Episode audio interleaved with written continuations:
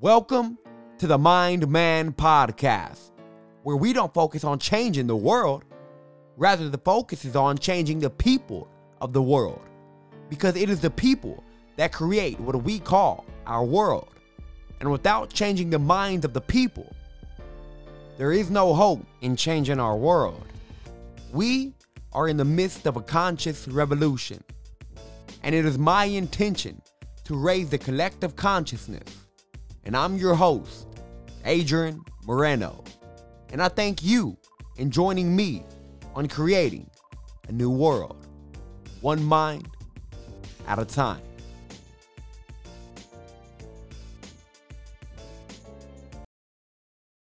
Oh man, oh man, do I have a treat for you guys today? Oh, do I have a treat for you guys today? I have I've I had such a wonderful conversation with this with this wonderful human being and um I can't wait to go ahead and share with y'all guys the insights that were shared in this conversation. Now, I just, you know, this interview today I have for you Daniel Levin. I believe his name is Levin or Levin, Daniel Levin. Now, Daniel, you know, it's it's crazy. His story is not it's not typical because he walked away from an opportunity to run a billion dollar business. Let me just let me just let me just say that again he walked away from the opportunity of running a billion dollar business to hitchhike around the world to find happiness and inner peace. He studied. Now, before I move on with this bio, let me just say that is amazing. I mean, how many of us even get the opportunity to run a billion dollar? I mean, you can create your opportunity, of course, but he was given the opportunity to run a billion dollar business and he walked away from it to find inner peace. Like that right there, just hats off to you, Danny. You are, man, one heck of an inspiration, brother. Now, he studied in a, in a seminary five years and left one day before becoming a rabbi. And he lived as a monk in a monastery for 10 years. As director of business development, he grew Hay House Publishing from $3 million a year in sales to $100 million a year in revenue. Levin is a rare blend of businessman, as you can see, and a mystic who sees what others do not see. It has been his one quality more than any other that has thrown him into some of the most exclusive boardrooms to help companies innovate new ways and finding solutions when their old ways just stop working. He is also the author of The Mosaic, a life-changing. Let me let me just put an exaggeration on that, guys. A life-changing fable that invites people to listen to those others who, do, who do not hear and to see the situations in their life differently. Now, if you want to learn more about Daniel Levin, you can go ahead and you can go to www.danielbrucelevin.com.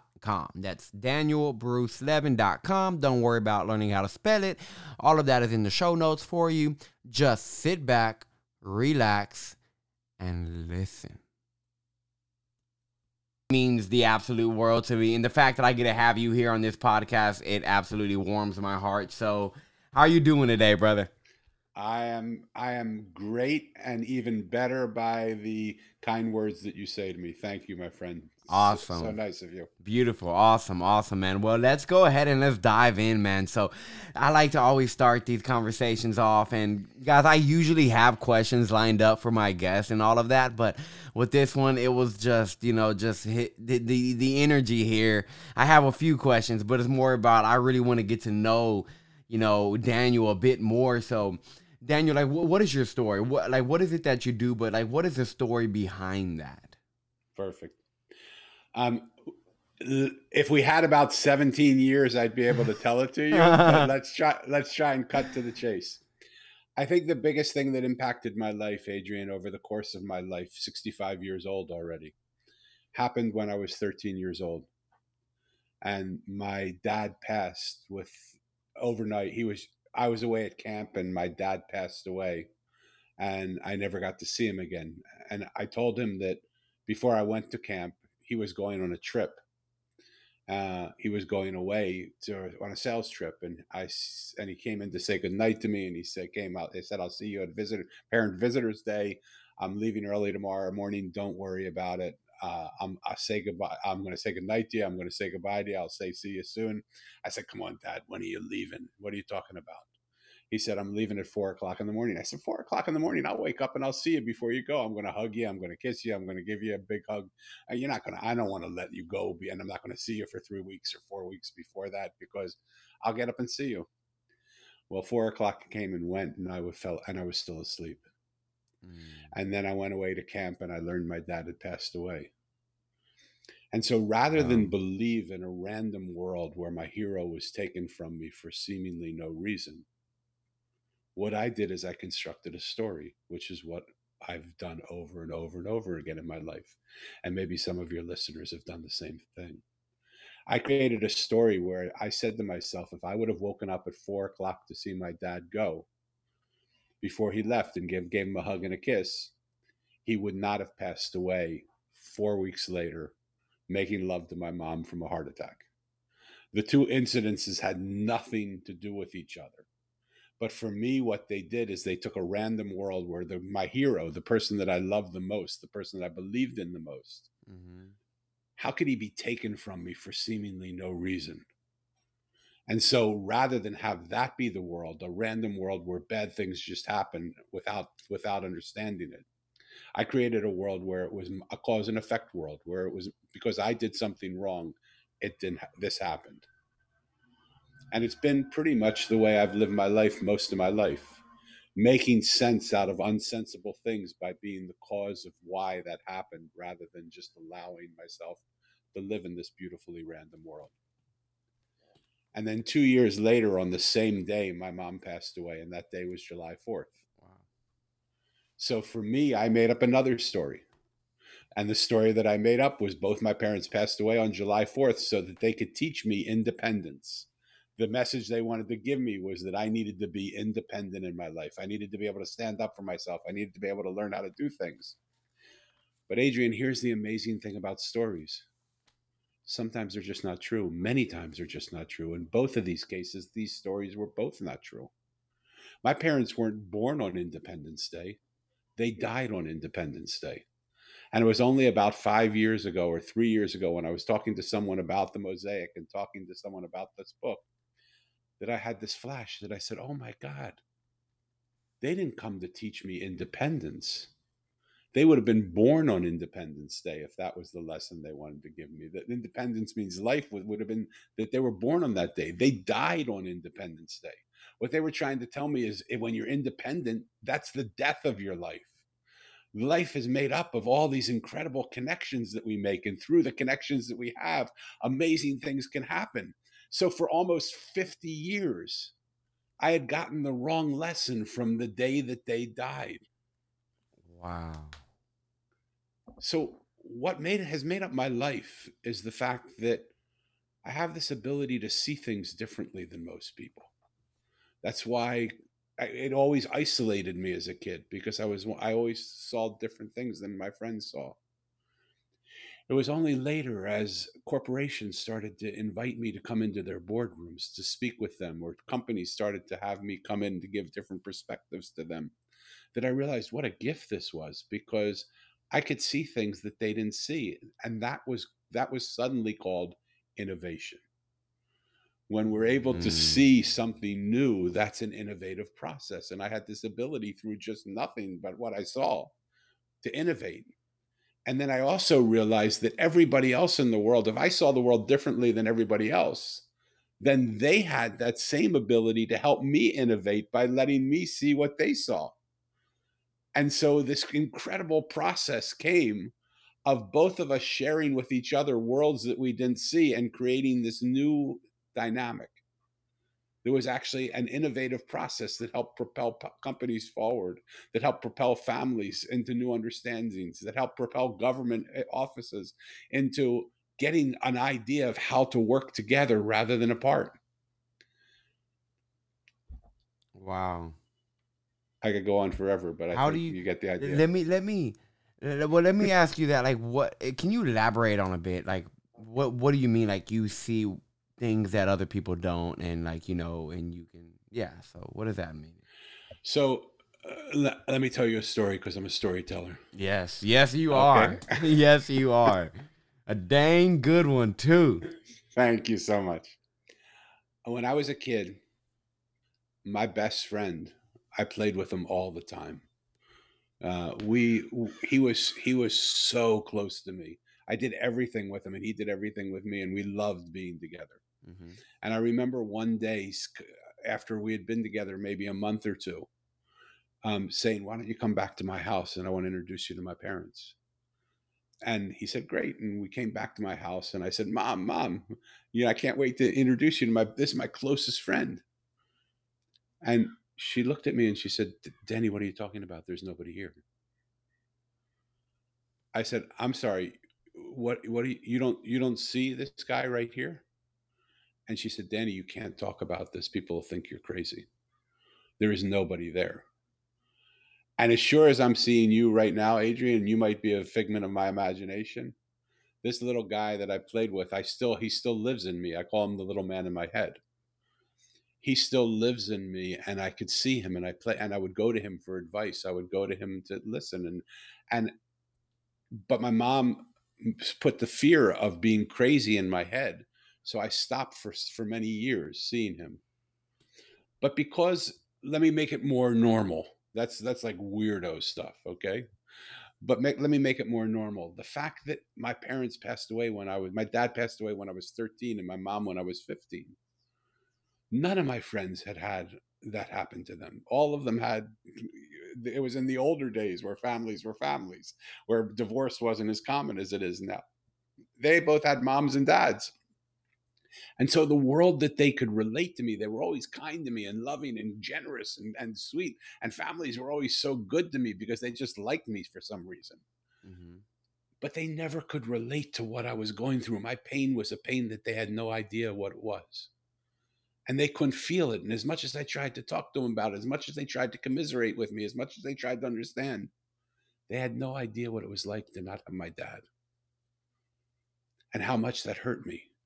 And so it made me see a world that was different than the world they saw. I grew up I grew up wanting to understand things that they couldn't even think about. Like in the days when my friends were into girls and parties and getting drunk, I was into understanding why would it happen that my hero was suddenly taken from me? Why would it happen that in the midst of of of just a very innocent life, my my mom and dad would be taken? And why would the worst moment of my life turn into an opportunity that was probably the best moment in most people's lives? I moved in with my mother's sister in a in I was in the East Coast, they were in the Midwest. And my mother's sister had married a man who became a household name. And he looked at me and he said, "Danny, I'm going to watch you because I don't have sons. I have three daughters and it's in the that was in the time where people didn't give their business over to their daughters. Thank God that's changed." But in those days, that didn't happen. And he watched me for about a month and a half, and he said, "I think I, I think I see in you potential that if I work with you, you can go from where you are. I'll take you from where you are now to in ten or fifteen years running my company." And it was a billion dollar company. Wow. So opportunities came to me that other people wouldn't normally have, that I wouldn't normally have. Things happened to me that were that were amazing. And in each place, what I realized in writing my book, The Mosaic, the reason why I couldn't take them is just like I say in The Mosaic when Mo's parents passed away. He asked the adults where they are. And the adults tell him they're in a place called heaven. So just like Mo in the book sets out in search of that place called heaven, that's what I did. And though running a billion dollars, a billion dollar company would have been heaven on earth, it wasn't the heaven I was looking for. And so I had to turn my back on it and walk away. Wow. And that so, so that leads me to to one of my questions was like yeah, like you had a billion dollar opportunity. Like, you know, you were that I mean, I can't. I mean, at least me myself, I can't think of many people that I know who would turn something down like that. And I know that I know that you know doing that, you know, especially because you're doing what you feel is right for you, and doing what you feel is right for you is not always the easiest thing. A lot of the times, it takes it's very hard to do what's right specifically for you. So, I want to know, like, I know it takes. I well what was the what was the like the motivating factor to step down from such a promising career and also what does listening to ourselves have to do with being courageous like that and Yeah. taking those big steps because i feel like you have to be willing to listen to yourself rather than other people So, in some ways, you answered your own question, right? For the first question, you answered by the idea of what does it mean to listen to yourself. So much of the time now, I look back on the world that I live in. Can I tell you another story? oh please please Okay. so, so I remember that maybe 10 or 15 years ago, I was in New York City and I was staying at a hotel called the Mandarin Oriental. Beautiful hotel right on right on overlooking Central Park. The, their lobby is on Mm. the 34th floor. And Wow. their lobby has glass windows all all overlooking this beautiful, beautiful Central Park. And just a gorgeous hotel. Uh, and I was friends with the people there who who ran the spa, and so they would get me great rates. And every time I was in New York, I would stay there. Well, I was coming home from dinner one night, and I came up to the I came up in the elevator to the thirty fourth thirty fourth floor, Mhm. and as the door opened and I was walking out, I saw somebody out of the corner of my eye that I had that I I said, "Oh my God, this is my friend. This is a guy that I knew twenty years ago that I haven't seen in twenty years." And he walked by. He didn't even recognize me. I, as he was walking into the elevator, I went, Neil. And he went, Who? What? How would you know my name? I said, This is Danny. You don't remember? You were my best friend when I was 15. A lot of times passed. And he said, Whoa, whoa, what are you doing? We're going out to a club right now. You want to come join us? And I said, I don't think so, but it's really good to see you. I would love to hear, catch up with you. You want to have breakfast tomorrow? He said, Screw the club. I'm not going to do that. Um, I, I- have I have a bottle of scotch in my room. I have cigars. Let's just sit in the lobby. It's it's like 11:30 at night. Let's just sit. Will you sit in the lobby with me and can we just talk? We sat in the lobby from 11 to about 4:30 in the morning wow and and drinking good scotch, smoking good cigars, and just talk, catching up with each other. And he looked at me and he said, "Danny, I was really pissed at you." And I said, "Neil, why?" He said, "Because how could you walk away from this opportunity that you were given? How did you do that? Like, what did you do?" He said, "I've been pissed at you for probably 25 years." because I wanted to play with you in that world, and you just didn't. You weren't there anymore. You just left, and you left me in that world without anything. He said, "I was I was upset with you for, uh, for all these years. When I saw you and realized it was you as I was walking into the elevator, I finally realized all the time that I had made fun of you for finding yourself, all the time I had made fun of you for doing what you felt to do." one look that you gave me coming into the elevator made me wish that I had done what you had done for the last 25 years. Because I have more money than God. I, I can I can buy anything, do anything. But here's my problem. I don't know one moment of inner peace. I've had five wives. I have kids with each one of them. My kids don't even my kids disrespect me. My wives don't even don't love me. And I have been searching for what that peace that you have all my life and I can't find it. And I said, My brother, we can still we can get it right now. The search is over. You don't need to search anymore. I'm your friend. I'll sit with you. I'll work with you. I'll do whatever we need to do to bring to bring you to that place where you can feel it. And he said, I want to do that, Danny. I really want to do that. I want to do that. We left New York and I never heard from him again. And what I realized, Adrian, is this most people are scared to death to know themselves. we get so caught up in all the things of this world and we run like a rat like a rat on a, on a little wheel trying to find everything to make us happy because inside we are so unhappy we're just unfulfilled we don't know ourselves we don't have peace so we run around looking for that peace hoping that it'll be women and drugs and alcohol and parties and money and things that we can buy and the latest car and the best watch and you know this guy had a watch collection that was that would rival museums but you can only wear one watch on your wrist at one time. Right? Facts. And so, at what point does enough become enough? And the more you spend to make yourself happy, the more you, you, you become unhappy because you're never happy with what you have. You always want the next thing you have.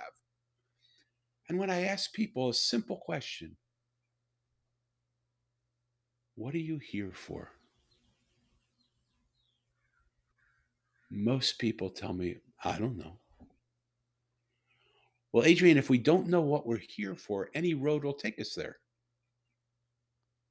And so we search all these roads and run after every road that we go on, thinking that that's the road that'll bring us happiness. But we don't know where we're going. If we put, if we get in our car and put in our GPS someplace that we don't want to go to, it'll take us right there, but it won't be where we want to get to. Well, what about our human operating system? When will we have the courage to say, This is who I am, this is what I want, this is what I've come to do, and no matter what comes in my way, no matter how many offers I get, no matter what things come in front of me, if it's not what I'm here to do, I got to walk away from it. And so I could have run a billion dollar company. I, I, would have been I would have been guided by my uncle to do it exactly the right way. Mm-hmm. But you know what would have happened? I would have ended up trying to be him rather than being myself. Man, that's that's powerful because, yeah, I mean, I, I mean, even asking people what they want, they they don't they don't know, and I feel like a lot of that has to do with I don't know why I'm here, and you know, um, so what are you here for, Daniel? What are what are you here for? I had to, I had to.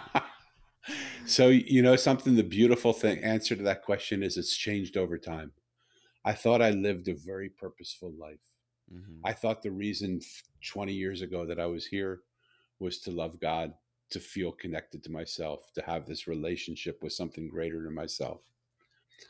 And i pretty much didn't worry about anything else. I, I was a monk for 10 years in a monastery. So i love that idea of just having a love affair with god and having this having this relationship where nothing else in the world was more important than that and i would wake up early in the morning and, and stay up until late at night and meditate sometimes 14 18 hours a day just to have that love affair because it's it's like when you fall in love with a woman all you want to do is be with a woman yeah well that was the same love affair when i fell in love with god all i wanted was to be more in, in that presence and that presence wasn't outside here, it was inside here. And I got to know myself. And I would have said, I would have said to you then, Adrian, that's what I'm here for. I think my definition is changing now over time, and partly as a result of this guy wears a ear. There you go. right? uh, partly a result of the mosaic. And I think what happened for me is in writing that book, so I sort of told you the story a little bit. Mo ends up losing his parents, and he asks the adults where his parents are, mm-hmm. and they told him they're in a place called heaven. So he sets out in search of the place called heaven. But the people he expects to find are the rabbis and the ministers and the priests and the shamans and the gurus and the medicine men and the aborigines elders and you know just the uh, just the sh- the the spiritual people of the world that yeah. he can say, "Tell me about heaven." But he doesn't find those people. He finds the trash man and the, the road worker. He finds the homeless man and the blind woman. He finds the juice man and the flower girl and the waitress and the gardener. And he wonders, why in the world am I sitting with these people? Like, what can they tell me about heaven? What will they show me? And when he realizes he's there, he says, I might as well just sit with them and listen to their stories. And in 100% of the cases, when he listens to their stories every single time, the person he ends up seeing that he's with is totally different than the person that he came up upon. The first person he saw was not at all the person that he sees now. And when he realizes over and over and over and over and over and over and over again that what he sees isn't real, he starts to wonder I wonder if I see anything in the world that's real. Mm. And at that moment, he looks over to the right and he sees a monk who's unzipping the sky and inviting him to come into a parallel reality where he meets the keeper of the mosaic, which is the wise one. Now, that reality could be a parallel reality that exists, which I really believe in. Yeah. But it also could be the parallel reality of a perceptive of a perception shift. Mm. That when we change the way we see the world, the world we see changes. And so, in this world that we live in, imagine this time we're living in. There, there are protesters. There's race, race protests going on. There's COVID nineteen going on. There's elections going on. There's Democrats and Republicans that both look at exactly the same thing and see exact, a totally different world. What if we were able to stop for a minute and say, maybe the world I see isn't the whole world? Why don't I listen to you? Why don't I see? If what you see might be something that would be beneficial to me. Mm. One of the things that happened for me, can I just tell you another story? No, I mean, I'm just soaking all this in. I'm loving every minute of it. So just go, brother. Just go. I'm learning so, so much listening to you. So all right. Well, I don't want to. I don't want to just become like a, a talker all the time. So if you, I don't want to. No, no. I mean, I really, I really didn't. Like I said, I really didn't even write down. Like we're like like three questions. So that's it. Uh, all right. Um, my daughter is the most special person I've ever I've ever met. I love that girl more than anything in the whole world she has taught me i've been with some of the greatest teachers in the whole world. I've been with some of the richest people in the world sitting at their dining room tables sitting in their living rooms with them talking just like you and i are talking now. They've told they've told me tips of how to live life and they've asked me for tips of how i live life and we've sat as friends not as students or teachers. We've sat as friends just together around the table sharing our lives together. And it has been so beautiful and so rich and so fabulous Adrian, I've also sat on the street corners with some of the poorest of the poor. I've sat on cardboard boxes that look like they've seen their better day, even at, even even as they sit now, with people that, that had no idea where their next meal was coming from or where they were to. They didn't have anywhere to live. And the one thing that I saw from each person that I met, that I sat with was that every single one of them, no matter how much money they had, no matter how big their house or how torn their cardboard box, no matter what religion they practiced or what color their skin, no matter what border they lived behind or what nationality they claimed to be. All of them wanted the same three things. They wanted to be loved and accepted. They wanted to be listened to and heard. And they wanted to be acknowledged and validated. Not one of them ever asked me to agree with them. Not one of them said, Danny, it's important. You need to agree with me. Wow. But when you look at the world, everybody's fighting for people to agree with them. And so when you asked me before, it's I have long answers to very short questions, and I apologize for that. I love when it. You ask me it. when you ask me what my purpose is now, I believe my purpose is to just do what I said, to just be able to sit with somebody and love and accept them, to listen to them and know that they're heard to acknowledge and validate that what they're saying is what they're saying and that they have a right to say that. They know that I have the same right to think what I think. And some of my friends have the most crazy beliefs you could ever imagine. But I love them. I don't care if I believe what they believe, they, nor do they. But amongst that, the person who's taught me the most is my daughter. And my daughter just happens to be developmentally delayed. Mm. She can't have a conversation like this. She can't speak. When she speaks, people don't understand her. Mm. But somehow with me, she expects me to understand her because she wants she wants the comfort, and I hold the space for her to be what she is. And she somehow just assumes that I'm going to understand everything she's saying. And most of the time I do. but sometimes I don't. And when I don't understand her, she'll raise her voice and say it louder. But Adrian, it isn't because of the of the volume that I yeah. understand. Yeah. It's because of the clarity. She doesn't speak clear enough that I get the words. When she raises her voice and I don't understand her, then she'll throw a tantrum. And now, in the middle of a restaurant or an, an, an uh, a, I'll take her to work with me sometimes. In the middle of a workplace, she'll start screaming and tantruming and, and going crazy in the grocery store, in the in in the, at a friend's house, or whatever it is, uh, driving in the car. It doesn't matter. It just happens because she feels unheard and unlistened to. She starts to, eh, to tantrum. And when she still doesn't get through, then she'll try and attack me. She'll try and grab my shirt and rip it or bite my arm or do something. And I thought I was fairly intelligent. But Adrian, this went on for about 15 years, sometimes as many as three, four, ten times a day. Not every day, thank God. I would probably have no hair left, but every hair I have, it's white, right? Finally, in the midst of her rage, I said to her, Elisa, you know I love you. You know I adore you. You know there's only one thing that's important to me, and that's understanding what you're saying. I can't understand your words. Will you please try and speak to me without using words? Talk, talk to me in a different way. Hmm. And from her rage, she had that smile that came across her that made my heart melt. And in perfect English, she said, I am daddy. And I said to her, pardon my language, what the F are you thinking?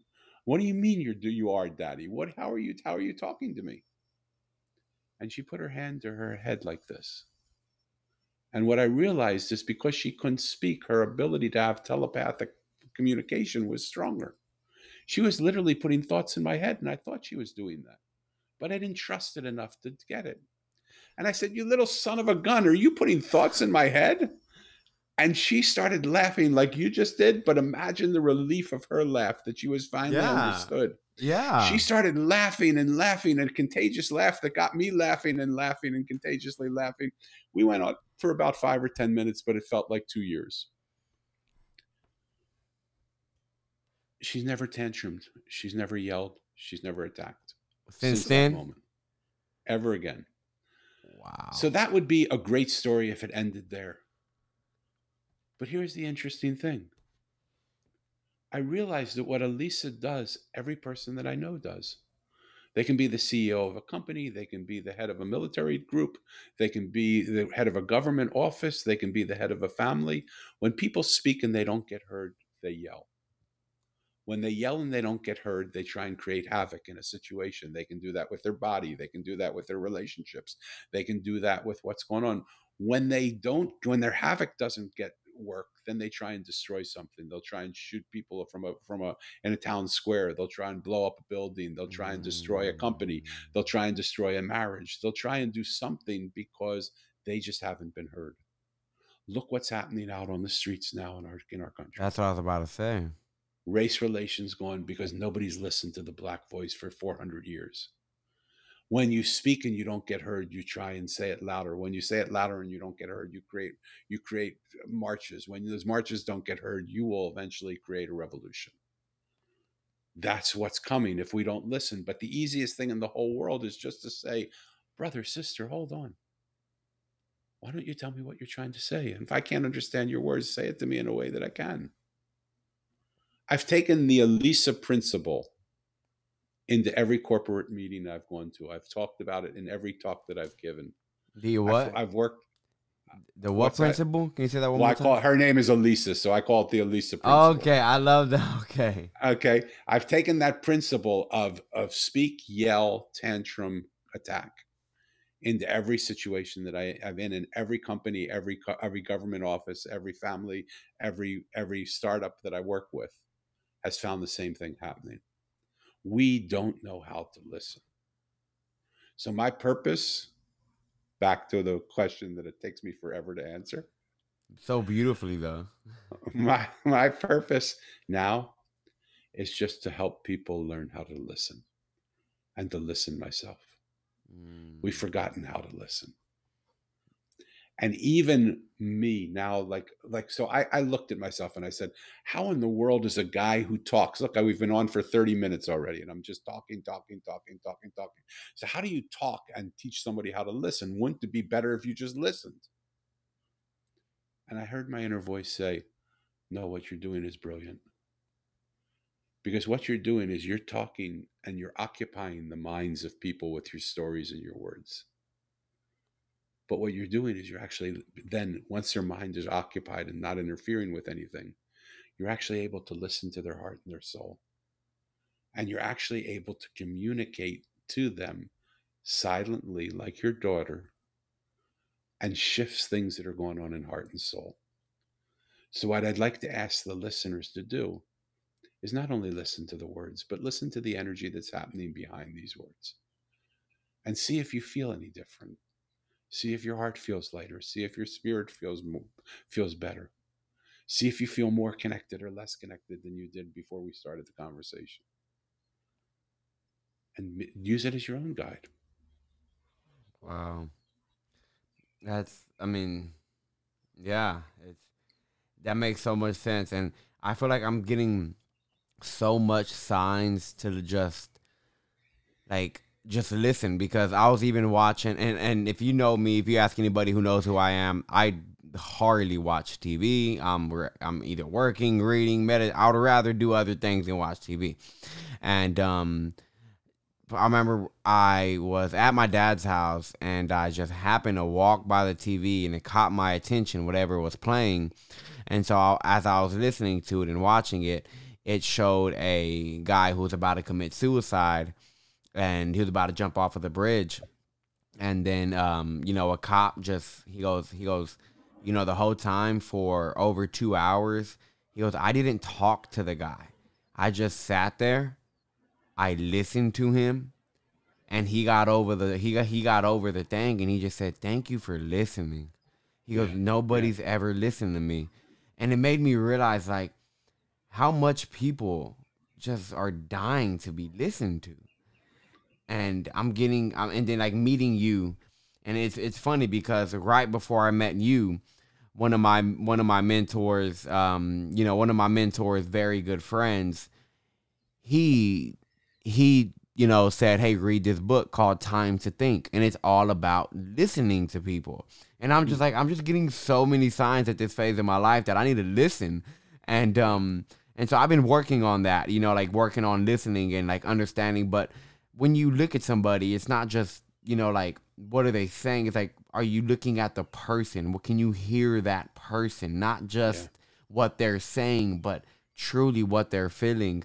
And um, yeah, and it's just beautiful to know that, you know, somebody like you has made such a wonderful a life, but not just that, like an you made such an impact by opening your ears and opening your heart to listen to people. And so that kind of leads me to the next question is I mean, I feel like I have a good idea now after hearing you share your story a bit. But what was like the the what was like the the deep inspiration behind the mosaic, the book? Um, I tried to write another book, Adrian. And what I think is incredible for me, like I I talk to people about purpose all the time. And I I listen to people tell me their purpose and how they search to find their purpose and how they're eh, on they're on track to find their purpose and and everybody is trying so hard to do something that is so easy if they would just get out of their own way.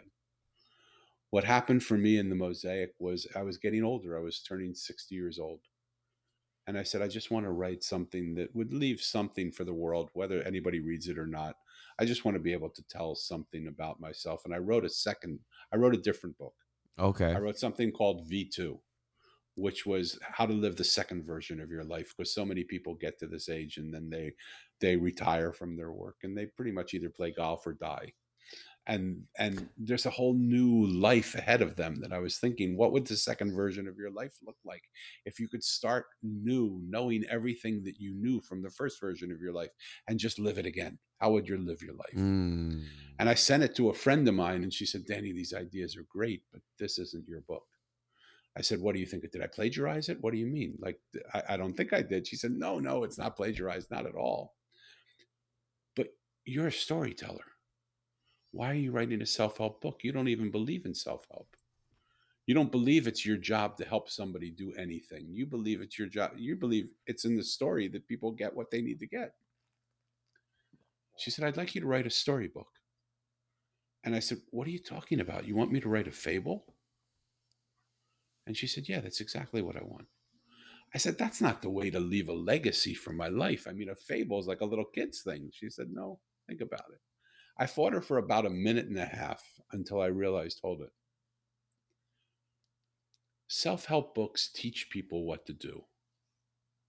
Stories share ideas with people, and the story that comes out of my mouth is never the one that you hear. You hear this somewhere between what's what my mouth says and your ears hear. It transfers over into your story. Mm. And in that transferring process of you now integrating that story into your life and making it your story, something powerful happens. And so when I was at Hay House and I helped them grow from three million to a hundred million dollars a year in sales. By the way, that is so amazing that you were just working with Hay House because I have so much of their books. So I Fab. told my friend about that and she was like mind blown that I was talking to you. Fab, Fab. We were we were a group of people that did it together, but I was director of business development and I worked with the, me and the and the and the president of the company were were a team that worked really closely together, mm. guiding things. But one of the things that happened was that I watched most of the people who came to write big names, helping millions and millions of people. And often they weren't writing the book they knew, they were writing the book they most needed to read. And it turned out the mosaic for me was the book that I most needed to read. I was isol- I was a monk, isolated. Like I lived in my own world. I had my own cone around me. Sure, I prayed for the world. I prayed for people, but my connection to people wasn't like I could care less about chit chat. Yeah, I just wanted to be connected in a way that was through through like a triangle, up and up from from me up to God, and from God down to them, or wherever, however that worked. For me to write a book about simple, ordinary people was the weirdest thing in the whole world because I was a little bit of a snob. I only ate in certain restaurants because I wanted the vibration of the food to be good. I only hung out with certain people that I felt were were refined enough to have conversations that interest me. For me to write about a trash man, for me to write about a juice man, for me to write about common ordinary people, a homeless guy, was something I would have never done. And as I was writing the book, what happened is I thought it would take me about six weeks to eight weeks to write because it's basically the story of my life. And I had I, that's, that's easy to write. Two and a half years into it, I was pulling out my hair. I was waking up in the middle of the night saying, What in the hell is going on? Why won't this book get finished? And you were on a Zoom call now and we can see each other. Well, imagine this may be an imaginary conversation but I don't think so, right? I think who knows? I think, right? who knows? Who knows? I don't, I don't know. I guess the listeners will know. Okay, they'll know. But I saw the same thing happen with my characters. It was like a Zoom call, and each box had one of the characters in it. And I said to them, What in the heck is going on? Why won't you let the completion of this book happen? And they said to me, Danny, the words you're saying for us to say are not what we want to say. And I said, What are you talking about? Your characters that I made up. You're my characters. I can say, I can have you say whatever I want to say. They said, Well, that's why it's not working. You're not listening to what we want to say.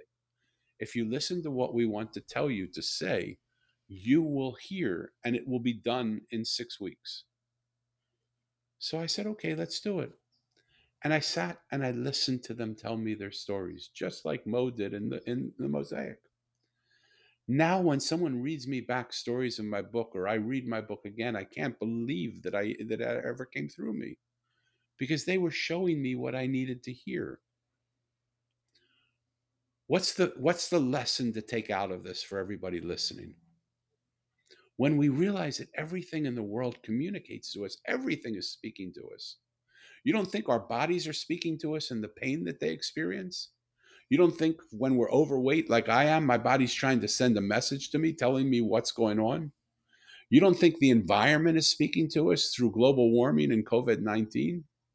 You don't think your business is speaking to us to you when it's when it's when it's stuck in a certain place and it can't move forward? Everything is speaking to us when we would take the opportunity to speak back with it and listen to it the way we listen in a conversation to somebody that we're talking to that's right in front of us, everything will change. We'll hear things we never heard before. And the beauty of the mosaic to me is that it opens up the door for people to listen. Because when you see over and over again that the people that you think you know are not at all who you think they are, you start to ask yourself, what is what I think it is? Is my business really what I think it is? What would it say to me if I would spend time talking to it? One more story? Please, just please. Let me. Could I ask you a question though? Absolutely. How do you listen to? I mean, like, I feel like my business is trying to tell me something right now. Like, I, I truly feel that way. I agree with you because I, I know that about you. That's why I brought it up. Mm. Because when I hear your soul speaking, you have a, you have something that you're that's so important for you to do, but you're so caught in the way that you see it that you're not able to hear what it's trying to say to you. We have to just relax and let go. Let go of everything that we think for a minute and just open ourselves up and receive and listen. You would talk to it just like you're talking to me. You would say to it, if you could tell me what you want, what you're trying to say to me, what is it? And then just button up and let it speak to you. Just sit. It might take a day, it might take a minute, it might take a week, it might take a month, it might take a year. I don't know how long it will take you to get out of your own way to hear what your business is trying to say to you. But your business is a part of you. It wants you to grow. It wants you. It wants to give you even more. You're doing so great in your business, and it still wants to give you more. This the ceiling that you think your business has is just the next floor that you'll be standing on.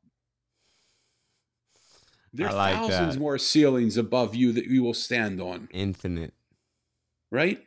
So when we take the opportunity to do that, without trying to fix it, without trying to change it, without trying to help it, but just to try and listen to it. The story you told me about the policeman on talking to the man on the bridge or the person on the bridge Mhm. is exactly what happened to me. One of the people that I met amongst all the people that I've known that touched me so deeply was a homeless guy in here in San Diego. I was walking in the street and I just felt I should go over and sit with him. And I came up and he was so defensive. He was like, "This is my place. You can't sit here. I've got. I, oh, this is my corner." I said, "Brother, I'm not going to take anything from you. I just want to sit with you for a little bit. I just want to talk to you a little bit." And he said, "Well, any I, like, don't try and, t- and get money." I said, "Brother, anything you get, I'll put ten times in it that you have. So don't worry. I'm I'm going to give to you here, but I want to just talk to you. I want to hear from you. I want to know who you are and what you do, what you feel." It took him about an hour to let me in. But over the course of that hour, we started to talk to each other and hear each other. And I said to him, Corey, you sit on the street corner watching thousands of people go by you all day, all night. What would you say to them if you could say one thing? He didn't even blink for a minute. He knew the answer right as quickly as you could imagine. He said, Danny, I would ask each one of them to take 10 minutes out of the course of their life and just go up to somebody and ask them how you're doing. Don't try and fix them. Don't try and change them. Don't try and help them. Don't try and do anything for them. Just listen to them. Listen to them when they tell you how they're doing. And I said, Corey, out of all the things that you could ask these people to do for you, why that one? Why wouldn't you ask for shelters for homeless people or food banks for foods, you know, or money to help take care of people that are poor? He said, Danny, three months ago, you wouldn't you wouldn't have any idea of knowing this. You know me about an hour. Being homeless is hard. On good days, it's hard, but on bad days, people spit on you, people punch you, people kick you, people yell profanities at you, people beat you up. People steal the little bit of money that you have and dump it all over the ground. They treat you worse than you they would treat a wounded animal. He said, So one day I just was going through that and I realized, what am I doing here? I, I have no respect for my life. I'm not doing anything that's important. These people hate me. So he decided I'm going to go around the corner to a in the in the evening time because it's a dark street there. And I'm just going to take my life. And not two minutes after he said that, or thought that to himself, a man came up and put his hand on his shoulder and said, Brother, brother, how are you doing? And Corey told me tears started to pour from his eyes. And he looked at the man. He said, I'm not that well today, sir. I'm sorry. And the man didn't just walk away. He sat down next to him and he said, I'm here for you. Tell me anything you need to tell me. And he held them and hugged them. Corey looked at me and he said, Danny, you know, it only took about 10 minutes. I was able to tell him what I felt, and he was able to listen to me. He didn't try and change me. He didn't try and fix me. He didn't try and help me. He just listened to me. Just listen. And you know, from that moment on, I realized I can't take my life anymore because somebody took the time out of their busy day to sit with me and just listen to me. He said, That man has no idea that he saved my life that day. He has no idea. I've never seen him again. But he saved my life that day. Here's the interesting thing I think they call it the butterfly effect. Mm-hmm. Corey has no idea that his story has been told to millions and millions of people in workshops that I do, in talks that I give, on podcasts that I'm on, on TV stations that I, I speak at, and radio interviews that I do. I've told his story over and over and over again, and the impact of his story has touched millions of people. That touched me, man. Like, wow. 10 minutes out of the course of a lifetime is not that much to ask for us to go up to somebody and just say, How are you doing? And if everybody would do that, then every single one of us would have somebody that sits with us for 10 minutes and just listens to us. Can you imagine what that would do to our government situation? Can you imagine what that would do to politics? Wow. Can you imagine what that would do to to uh, peace, peaceful negotiations in the world? Can you imagine if we listened to the environment in the same way we listen to the people and listen to what it would say to us? Can we imagine if each one of us asked the same question you asked of how would I listen to my business? Can you imagine how the way we do business would change? What we would do in our business would change? How we would be with our families would change? What we would do if we really heard our kids? What teachers would do if they really heard students? What students would do if they really heard teachers? What what employers would do if they really heard the salespeople speak and the and the shipping people speak and the janitors speak? What would happen if we just listened to the people as pieces of a mosaic that would come together to create the mosaic which is called our life and allowed it all to speak to us? Man, that's like a whole new world. That is a whole new world. Now I understand what the what the mosaic is.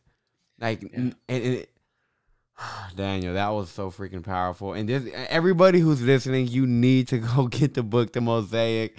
It is I mean, you can read it in an afternoon, in a week, take whatever time you need, but it is such an amazing book and I'm somebody who does not I've never been into stories like that. Like and I can say this book, I'm gonna read it over and over again. I had to give my nephew. I was gonna give my nephew my copy, but I was like, no, never mind. I'm a, I want to keep reading this book. I'm gonna have to buy him a copy. But it's an amazing book, The Mosaic. And um, let me let me ask you, man, because there was a there's a, a line in the book that so I really did I really really enjoyed the last bit where you know the wise one was telling them like, hey, like you know you did it, you you listened and you said that listening was the you know it was like the the path to connection or something you know something in that way. So how i love that listening connects the entire like connects everything. Like that if you pay it like when you really look at that you see like the reality of it. You're like wow that it really does make sense. So connected we are happy. Disconnected we suffer that was written time and time again in this book. Yeah. How does one know they're connected? And connected to what exactly? Um, so for me, the mosaic has given me has taught me there are four different connections. Okay. The first connection is connection to ourselves. What happens is when we meet another person, most of the time what happens is my silo meets your silo. We don't actually we're we're hidden because we are hiding behind what we believe. We don't want anybody to know us because we're ashamed of who we are. We think that people we think that we're not good enough so we build silos around ourselves and paint them with stories that we hope people will think that looks that's oh danny's great. Look at the silo that he's created and look what he's done. But i am not what i've done. I am who i am and when i have the strength to be able to look at my own stories and disintegrate them to look at the, uh, the ways that i hide from the world and keep it away from me, to look at the ways that I hide from myself.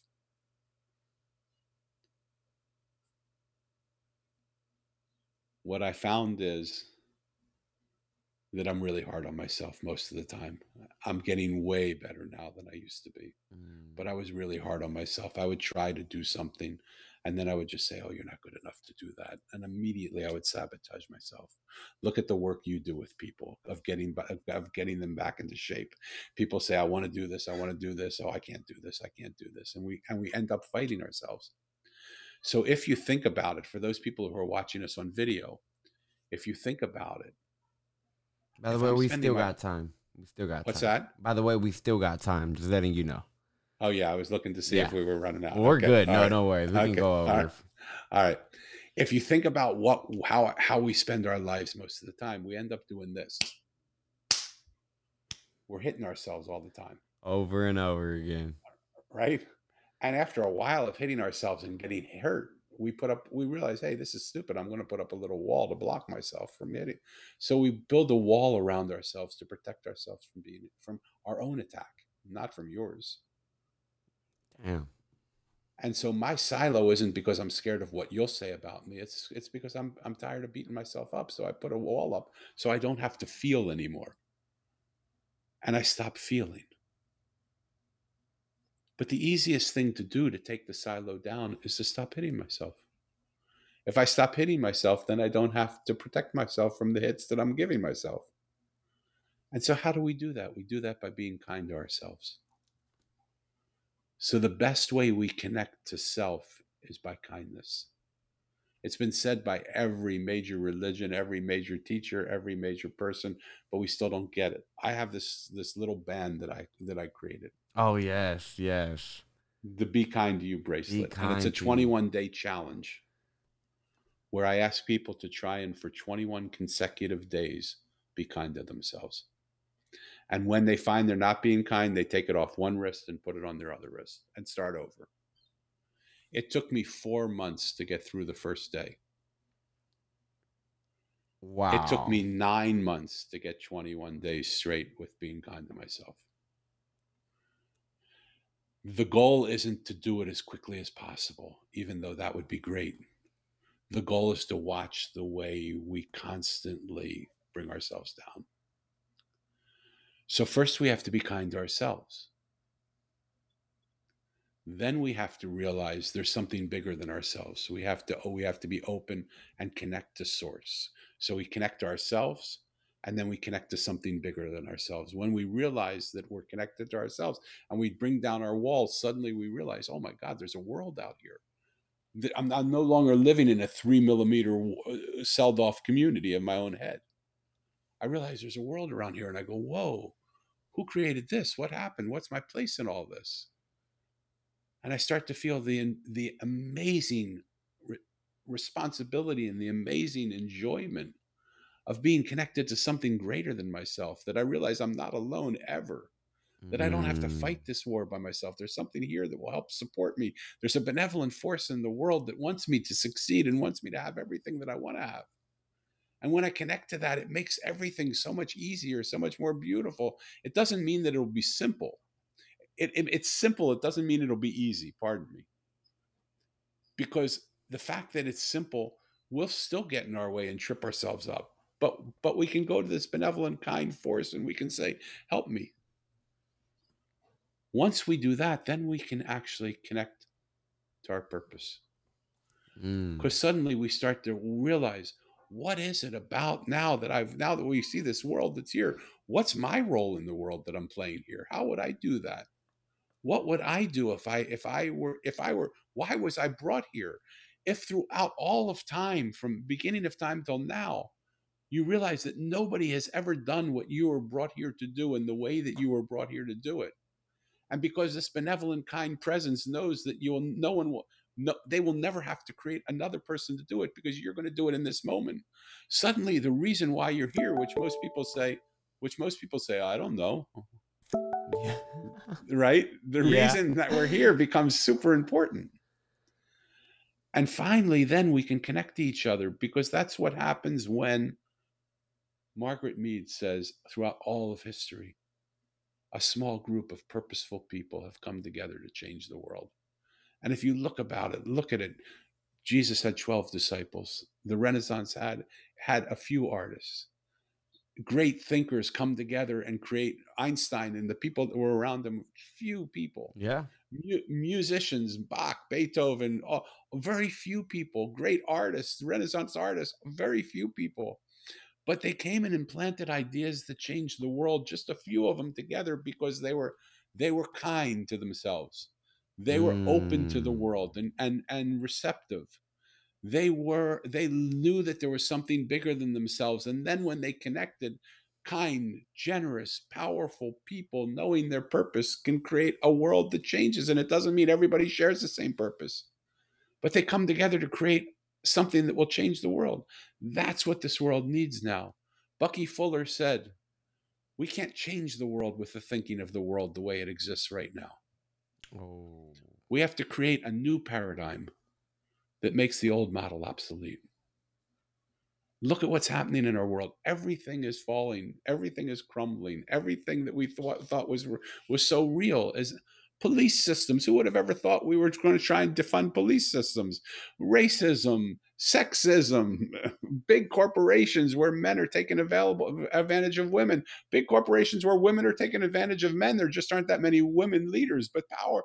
Look at the way we're dealing with power. Everything is being look at religious groups, look at medicine, like look everything all, is falling. Everything is evolving because what we we have is no longer what's going to take us to the next world. Mm. It's time for us to open up and really understand that our connection to new ideas, to new people, to new things, to people who see the world differently is what's going to bring us unity. If you look at a mosaic, very rarely are all the pieces flushed up against one another. Sometimes it's just one corner to another, meaning most of what this piece believes and most of what this piece believes, the other doesn't believe. But it's just the very smallest of connection that makes the mosaic remain whole, that keeps wow. the mosaic intact. That's the world we need to learn to live in, the world where we find what connects us rather than what separates us. And what what would you say connects everybody? And what would you say that one thing is is we can all find that common ground in? Um, I I believe that behind everything is love. So but, do I. Right. A- and yet, in order to find that, I think the reason we don't see that is because we're too afraid to listen to other people the, the practice that I want to initiate in this world to bring love is the practice of listening. Mm. You you really inspired me to shut my mouth more and change people's lives that way because I'm realizing, you know, I do try to, you know, when I'm helping people, I, I a lot of the times I'm like, oh, the best way to help them is tell them what they need to do or tell them what they need to, you know, and now it's you know just want to listen to them because a lot of the times people know what to do. They Think just, of the man on the bridge. Think of the homeless guy that the person just sat with for ten minutes. Mm-hmm. Think of how much I'm speaking here, and how much I just want to listen to your heart. Mine, it's man. This has been a wonderful conversation so far, and just me sitting here listening has been doing so much for me. Um, it truly has been. And what the, uh, just the last type of connection. I don't know if I got it. I got connection to ourselves, connection to source, connection to purpose. What was the last one? Connection to others. There we go.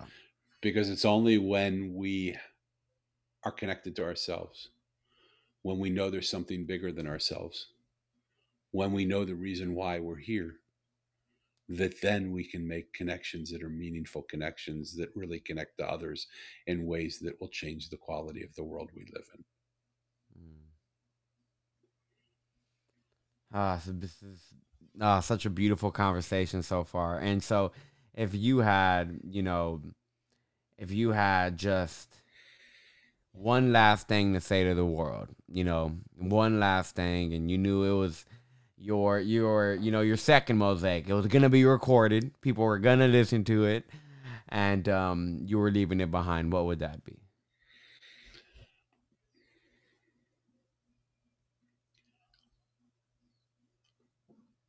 I would love to invite people to see a world that they never saw before. I would invite people to slide everything that they think they are to the right because everything they think they are is blocking them from seeing what's right in front of them. And if you would just slide what you think, what you believe, what you think you see, what you think you hear, and just open yourself up to what is actually right in front of you, this world is a beautiful, benevolent, kind, generous, loving world. Everything we need is right in front of us. We just can't see it because we're in our own way. If we would just slide ourselves out of the way for just a few minutes and realize our only job here in this world is to get out of the way, open ourselves up, receive what's being given to us already listen, and love. It's just that simple. Doesn't mean it's easy, but it's just that simple. Mm. Everything we want is at our front door. We just have to open the door. Listen to him, all right? Because he knows what he's saying. Man, this has been a wonderful conversation. And the fact that I still made the connection with you, man, it's, it's, it's so awesome that I got a chance to connect with you and that I feel like I made a you know a connection that is going to carry on far past this episode. And I just want to appreciate you for commenting on my post that made this possible. And um, I want to appreciate you for just taking the time out of your day to to um I mean by you speaking you're helping so many people listen because they're going to listen to this. And um by them listening to this I can tell you that if it's I mean they're listening if they're listening to this podcast, there's a reason they listen to this podcast. Totally. And um, they're in this world. This is definitely gonna have an impact because it's having an impact on me. And guys, uh, one more time because I am so like I'm such an advocate for this book. The Mosaic is an absolutely wonderful book. So where can they um where can they go ahead and if they want to connect with you, where can they connect with you and where can they pick up the book? So they can connect with me I have two websites, danielbrucelevin.com and the other is themosaiconline.com. And we'll put those in the show notes. Yes. The, you can get my book at either one of those places, or you can get it uh, at Amazon. It's available there, obviously. And if people want to take the next step, it's hard to do this stuff by yourself.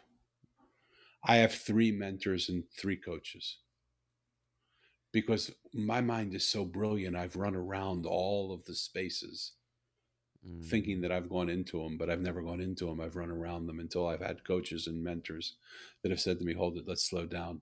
Why are you running so quickly? Let's just go down inside. Mm.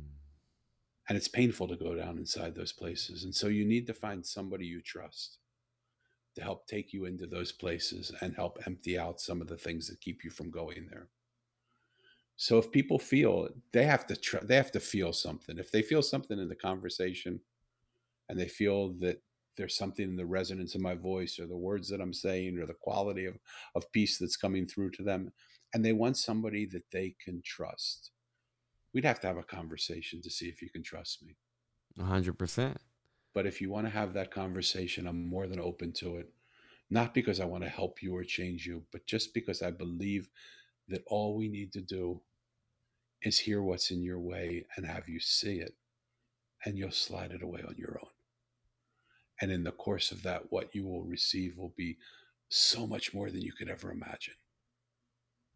It would be my honor to be there to hold that space for you. Awesome. Well, there you go. You can also you can if you're ready to take the next step and you feel like it, that he just laid the offer out there for you guys. So again, Daniel, thank you so much for taking the time out of your day for doing this, man. And um, I just look forward to connecting with you soon, and um, you know, just consistently because this has been a wonderful thing, and um, I'm sure my listeners are, you know, just as impacted as much as I am. So again, thank you, thank you very much, brother. Thank you, brother.